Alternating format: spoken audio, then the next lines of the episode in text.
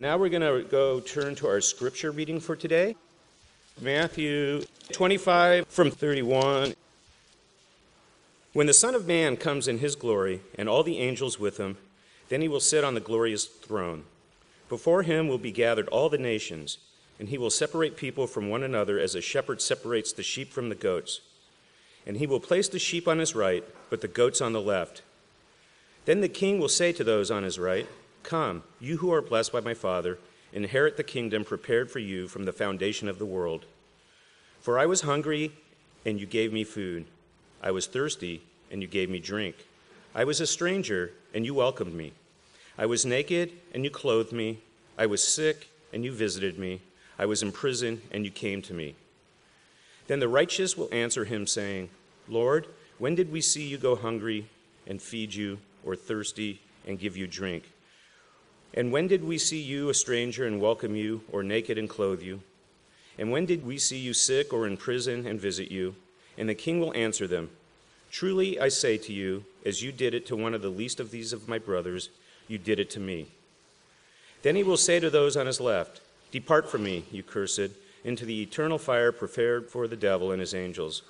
For I was hungry, and you gave me no food. I was thirsty, and you gave me no drink. I was a stranger, and you did not welcome me. Naked, and you did not clothe me. Sick and in prison, and you did not visit me. Then they will also answer, saying, Lord, when did we see you hungry or thirsty, or a stranger, or naked, or sick, or in prison, and did not minister to you? Then he will answer them, saying, Truly I say to you, as you did not do it to one of the least of these, you did not do it to me. And these will go away into eternal punishment, but the righteous into eternal life. Good morning, Regen. So, as a child in Sunday school, long, long ago in a galaxy far, far away, I was taught this whole idea that I need to invite Jesus into my heart to become a Christian so that one day when I die, I will get to go to heaven and be with him. Does that sound familiar to anyone? I don't know if it's all done completely different over here, but that was pretty much the gist of a lot of the messages when I was growing up. And as I would say to that, what a bowl of raisins.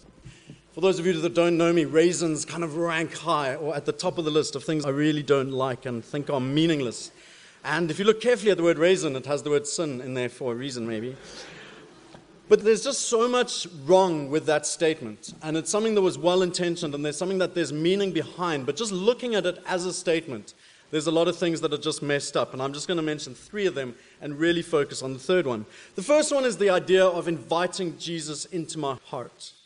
Now, you really have to be careful when you say that to children because children tend to be literal thinkers. And you go to Sunday school one day, and your teacher says you've got to invite Jesus into your heart. And later that night, as a parent, you wander into your kid's bedroom, and your kid's like distraught and crying because he heard a noise and he thought Jesus was coming to climb literally into his heart. So the literal idea of that is just terrifying as a kid unless people explain it like really carefully. Then, secondly, it's crazy from a biological perspective. Because, okay, kids, don't worry, it's not a literal thing, it's a metaphorical thing. It is the idea or the feeling of Him living in your heart. But we know today that thoughts and feelings actually take place in your brain, not your heart. Like we always talk about it, and romantic cards have pictures of hearts which look nothing like actual hearts. Valentine's Day would be a whole different excursion if we stuck pictures of actual hearts on cards and gave them to people. So we need to kind of kill that bad theology and kind of catch up with modern science into the times. So I've chatted to the Sunday school teachers, and from now we're going to be inviting Jesus to come and live in our brain, which is more biologically correct. But the real problem that I have with that statement, and really what I want to give a bit of focus on today, is the idea that it gives that some action or some commitment or some change that happens now. So, this idea of inviting Jesus in, this idea of making a commitment, doing something now, leads to this thing that happens one day when we die, sometime in the future, and it's going to lead to some kind of reward or future happening. We're going to be with Jesus, we're going to be in heaven, everything's going to be gold, and it's going to be amazing. There's going to be no raisins. And I think so many people believe this, and maybe not necessarily in a way that they would say that's what they believe, but certainly in the way that it's often lived out. Why are you a Christian? So that one day when I die, I can be with Jesus. And I think if that's all there is to it, if all it is about, one day when we die, that we go to be with Jesus and we get cool stuff, then I can help you right there. And I think, like, maybe if that's all that it is about, we should just kill you right now, and then you can go there and start enjoying. And I mean, that is a very messed up theology, but if we take it directly from what we preach and from what a lot of people believe, like, I make a commitment now so that one day it all happens then, it all happens when I die and go to heaven, then we should just kill everyone and just get on with what it's actually about. I see a lot of people going, I hope we're not going there. Don't drink the Kool Aid. Let's pray. Father, I just want to pray this morning that if this is an area in my life that I have blinkers on. If this is an idea that even if I don't necessarily say it, I believe it, I live as if it's true, then I pray that you'll remove that today. I pray that you'll speak truth to me. I pray that the words that come today will be freeing, will be enriching, will be challenging. Help us to hear only what you want to say today. Help us to ignore anything else. In Jesus' name, amen. So, the big question I'm going to be looking at is what does it mean to be a follower of Jesus if it is more than just coming forward at a meeting and saying a prayer? And what does it mean to be a follower of Jesus for right now if it is more than this thing that only happens one day in the future when I die? And this is fundamental stuff, but as I kind of alluded to before, it's also stuff that a large portion of the church has gotten fundamentally wrong. And the greater church, not regen, because obviously we all get this, but a lot of examples and a lot of teachings out there of people that really just aren't getting that. For example, this question Is Christianity all about grace or is it all about works? Just think about that for a moment. Think of your own answer to that. Is Christianity all about grace or is Christianity all about works? And I imagine I don't have to try too hard to paint a picture of how the message has been abused when the focus has been put on works ideas or preaching things like you've got to earn your way to heaven, you've got to try harder, you've got to do more stuff. A big list of all the stuff you're not allowed to do. And then the idea of holding your list up against someone else's so that you can judge them for all the things that they're not, not doing. But there's also when there are churches and groups and people who kind of go all to the extreme on grace and say everything is grace, it's just about grace to the exclusion of works. And the kind of messages that maybe come out of that are do whatever you want, say whatever you want, watch whatever you want. It's all grace. There's no trying, there's no striving, there's no working, there's no doing because grace. And grace becomes this almost imaginary, surrealistic idea of this thing that is there that covers us for everything we do and so allows us to live like we want because grace. Grace covers it, it's cool. Grace.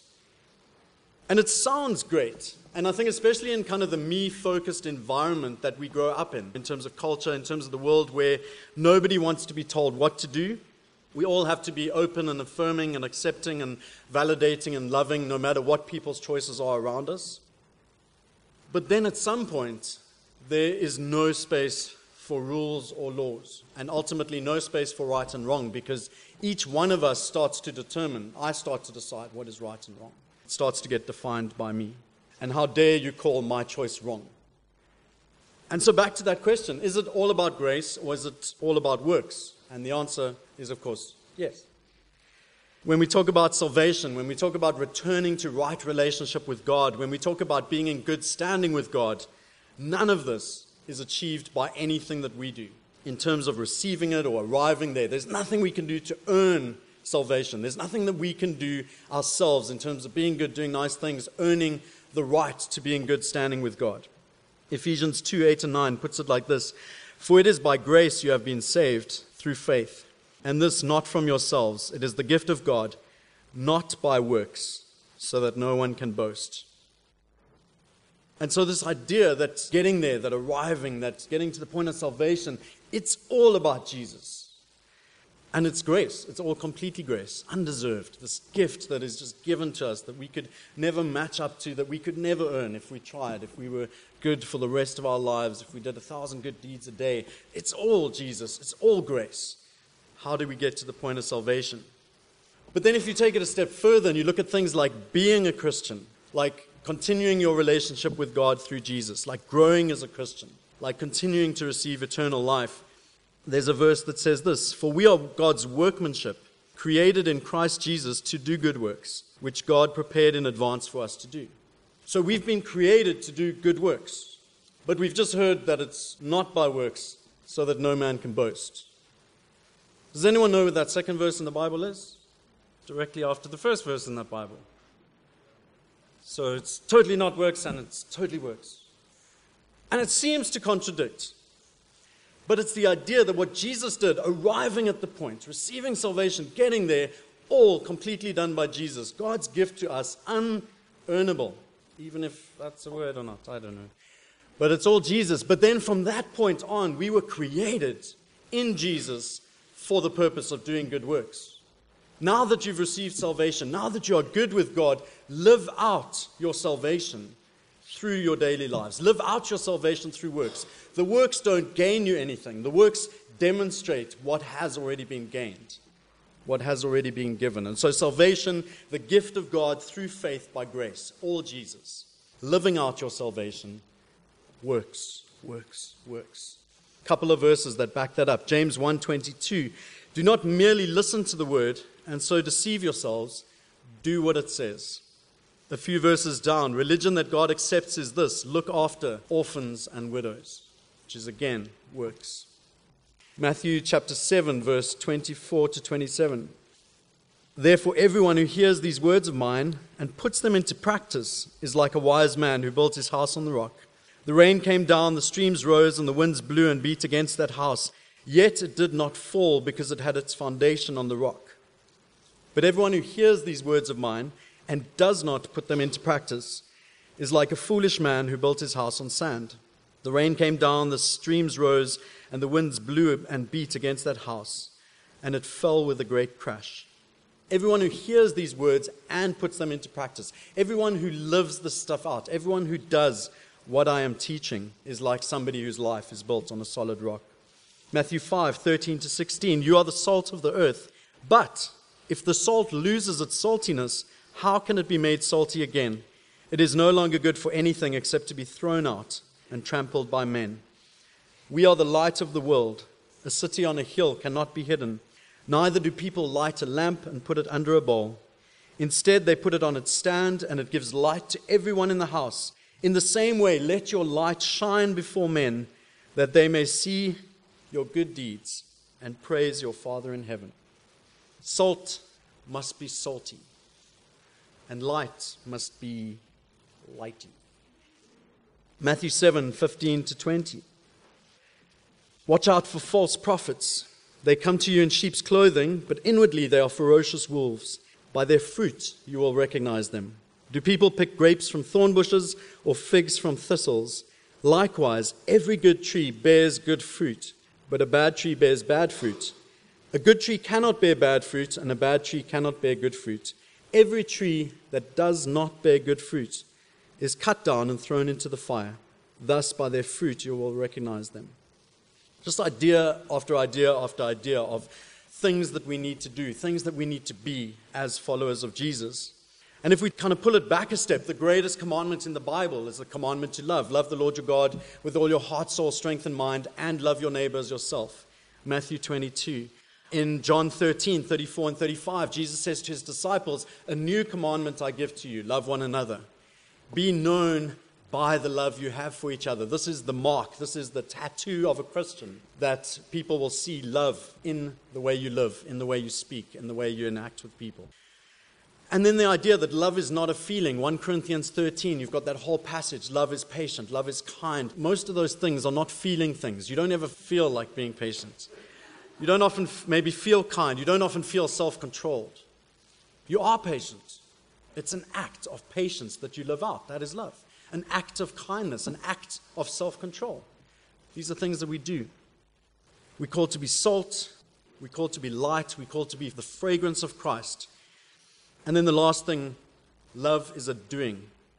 DC Talk 15, verse 20. DC Talk, that band that came up with that great song. Love, love, love is a verb. And so we're called to be salt, we're called to be light, we're called to be fragrance. All these things that add to the environment around, all these things that add flavor, that add the way forward, that help people to live better. We're called to forgive our enemies. We're called to love our neighbors. Matthew 25 passage. We're called to look after the least of these. Who is hungry? Who is thirsty? Who is in hospital? Who is naked? Who is broken? Even the smallest act of kindness, giving a glass of water, having a conversation, finding a name, hearing a story. As you do these for those people, the least of these, those seen by the world as being the least of these, and maybe it's changed from the passage. Maybe we could write a whole new modern passage, and the least of these would be different people. Maybe it would be refugees, maybe it would be those involved in sexual trafficking, and we can fit in a whole bunch of other people. As you do acts of kindness and goodwill and love to the least of these, so you are doing it to me. And just in that vein, one of our friends, some of you may know him from church this week, his dad had an accident and he's rushed to hospital and sent out a message to a bunch of his friends. The next thing I hear I get a text from him saying that John Sharp has driven him up to the hospital. And I wasn't surprised at all. I was like, of course, that's John Sharp. That's what he does. I may have been surprised, perhaps, if I heard that it was some others of you. I may have been surprised if I heard that it was some of my friends back home. It's like, oh, that's a bit strange. That's not like them. You may have been surprised if you heard that it was me driving this guy up to see his friend. I might have said things like this I'd really like to, but I have a root canal tomorrow. True story. Well, Friday. I'd really like to, but I have something on that day. I really want to help, but I don't have the money to. And that's my favorite one, I think. I don't have the money to. Would you have the money if U2 was in town or Sufjan Stevens? Would you have the time if suddenly Mumford and Sons were playing down the road or if Tim Keller was speaking? And then suddenly, when it becomes something like that, and I don't know who your person is, or your band, or your speaker, or whatever, but suddenly the perspective changes a bit. If there's somebody I want to see, suddenly I can find the money. If there's a band I want to go to, suddenly I can find the time. Trip overseas, a new car, upgrade the house. Suddenly the impossible becomes possible because of the who or the what. That changes everything. Now, the Matthew 25 passage is such a shocking passage, and I imagine would have been shocking to the listeners as Jesus said it, because the who or the what is made known, and it's Jesus, God. If God was in town, would you have enough time? Jesus was play okay, he doesn't play, but if Jesus was doing a talk, and what Jesus is saying is, I'm here, I'm there, I'm the person in front of you. I don't look like me, and I'm the kind of me that you want to often stay away from or avoid. But the shockingness of the story is Jesus saying, Actually, it's me. What is your response going to be? I want to end off with two pictures of church. And I'm very nervous about technology, but if all goes well. The first one is from a preach I sometimes do called Baywatch Church. I usually preach it at night. I know it was giving us grief earlier. It's going to happen? It's going to be worth the wait, I'm telling you.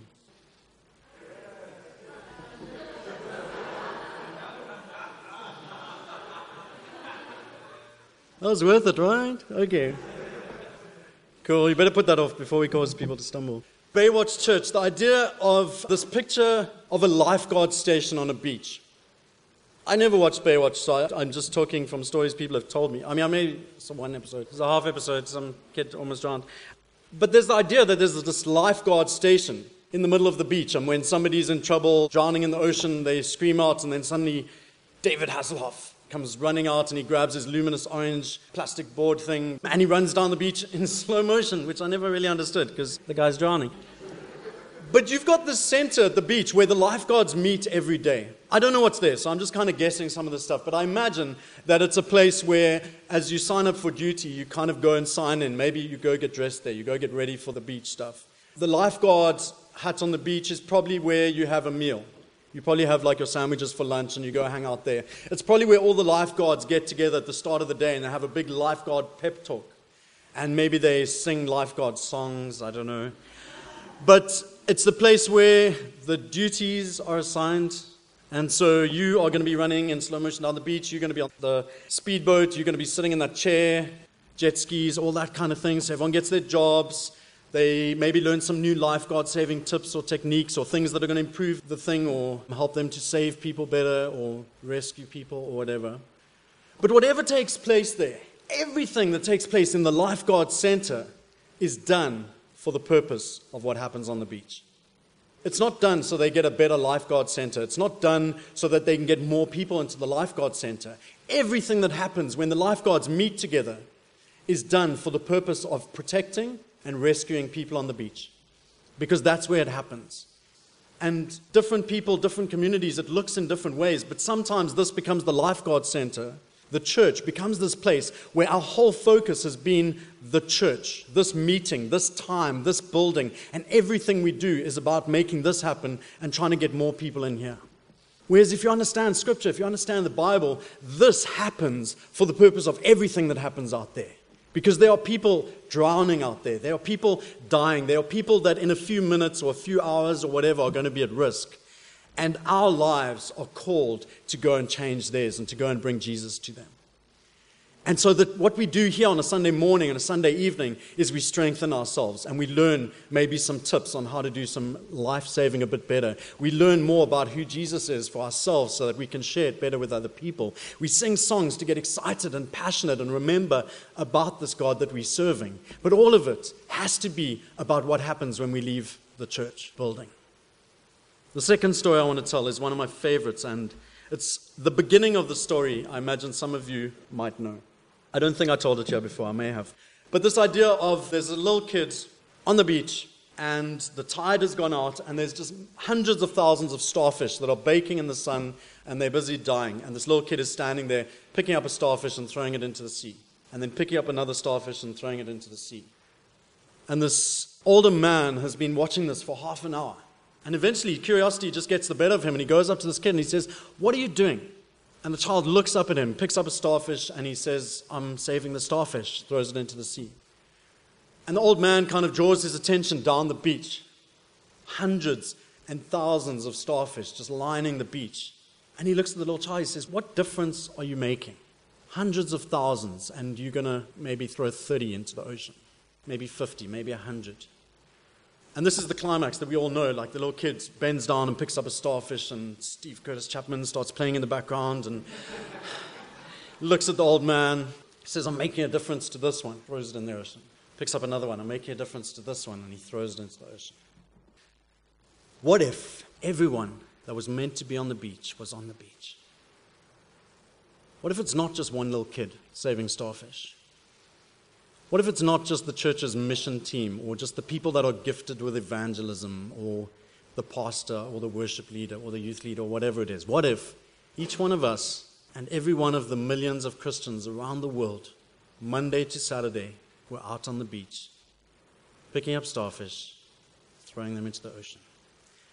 What if we were getting to know our neighbors, inviting them around for a meal, demonstrating Jesus just in the way that we love them well? In the way that we visit their kids when they're in hospital, in the way that we offer them a car when we see they need it? What if we took our colleagues out for lunch? Just heard some of their stories, shared a little bit of ours. We're somebody that they built up trust with, and when their family falls apart or their dad's in hospital, we're the first person that they call because they know we care about them.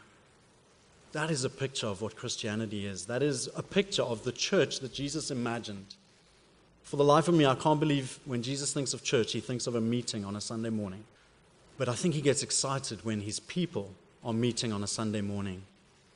And he sees them getting excited, and he sees them building relationship, and he sees them learning some new things, and he sees them just falling in love with Jesus once again, and he sees them being reminded of what this is all about. When he sees them walk out of the building and realize that they are church, that church continues to happen. Church is something we are, it's something we do, it's not a meeting we attend. I think that's when God gets really excited and he goes, That's what it is. That's what I came and lived here for. That's what I died here for. Not so that one day when you die you get this miraculous reward, but so that every day we start to see the kingdom of God here on earth as it is in heaven. So, this place, this moment that we're having together right now is not the thing. This is the refreshment station. The thing is out there. So works, works, works, works, works. And let me end with a passage that may seem to contradict all of that. From Matthew 7, verse 21 to 23. Not everyone who says to me, Lord, Lord, will enter the kingdom of heaven, but only he who does the will of my Father who is in heaven. So there's a sense of works there. Many will say to me on that day, Lord, Lord, did we not prophesy in your name, and in your name drive out demons, and perform many miracles? God, look at all the great things that I've done in your name. Then I will tell them plainly, I never knew you. Away from me, you evildoers. And you can see it again in the first four verses of 1 Corinthians 13, the love chapter. If you speak in the tongues of angels, if you perform miracles, if you look after the poor, if you do any of these things, but there's no love, it means nothing. None of the doing means anything without the knowing. John 15, the story of the vine and the branches being rooted to Jesus. And what that does is it takes away a lot of the striving and the trying and the doing or the trying hard to do. If we're rooted to Jesus, if we are constantly connected to Him, then He will fill us and He will build us and He will give us everything we need to be able to do all the doing we need to do. But relationship with Jesus is the key. And if it's genuine, then it will naturally lead to relationship with the world. So stop coming to church. Don't really. But be the church. Be who you are. Let's pray. Father, I want to thank you for everyone that is here today, and I want to pray that nobody leaves here with a sense of guilt or feeling chastised or anything like that. But I just pray that if there were people today that just needed a tweak in understanding that church is not this thing that we attend, church is this thing that we are. If someone just needed a nudge to live this thing out, just by connecting to people outside, just by being intentional, just by staying connected with you, then I pray that that can happen. I pray that this can be a good thing. I pray that this can be a positive thing. Father, I pray that your church will get out onto the beaches and start throwing starfish into the waves. And Father, I thank you that around the world, hundreds of thousands and maybe millions of people are doing that already. I thank you that in this room, there are so many people that are doing that in the most amazing of ways. We want to celebrate that. We want to be excited by that. We want to learn from those who are really doing it well, and even those who are really just feeling like they're struggling along. Father, let this be a call of who we are, a call of identity, a call towards something big and glorious and amazing, and help us to stay connected to you. Those of us that are feeling really far away, those of us that aren't feeling connected to you, just meet us in this place, in this time, while we gathered with other strong people, that when we go out again, we can feel some of their strength. We can maybe carry the load a little easier. We pray these things in Jesus' name. Amen.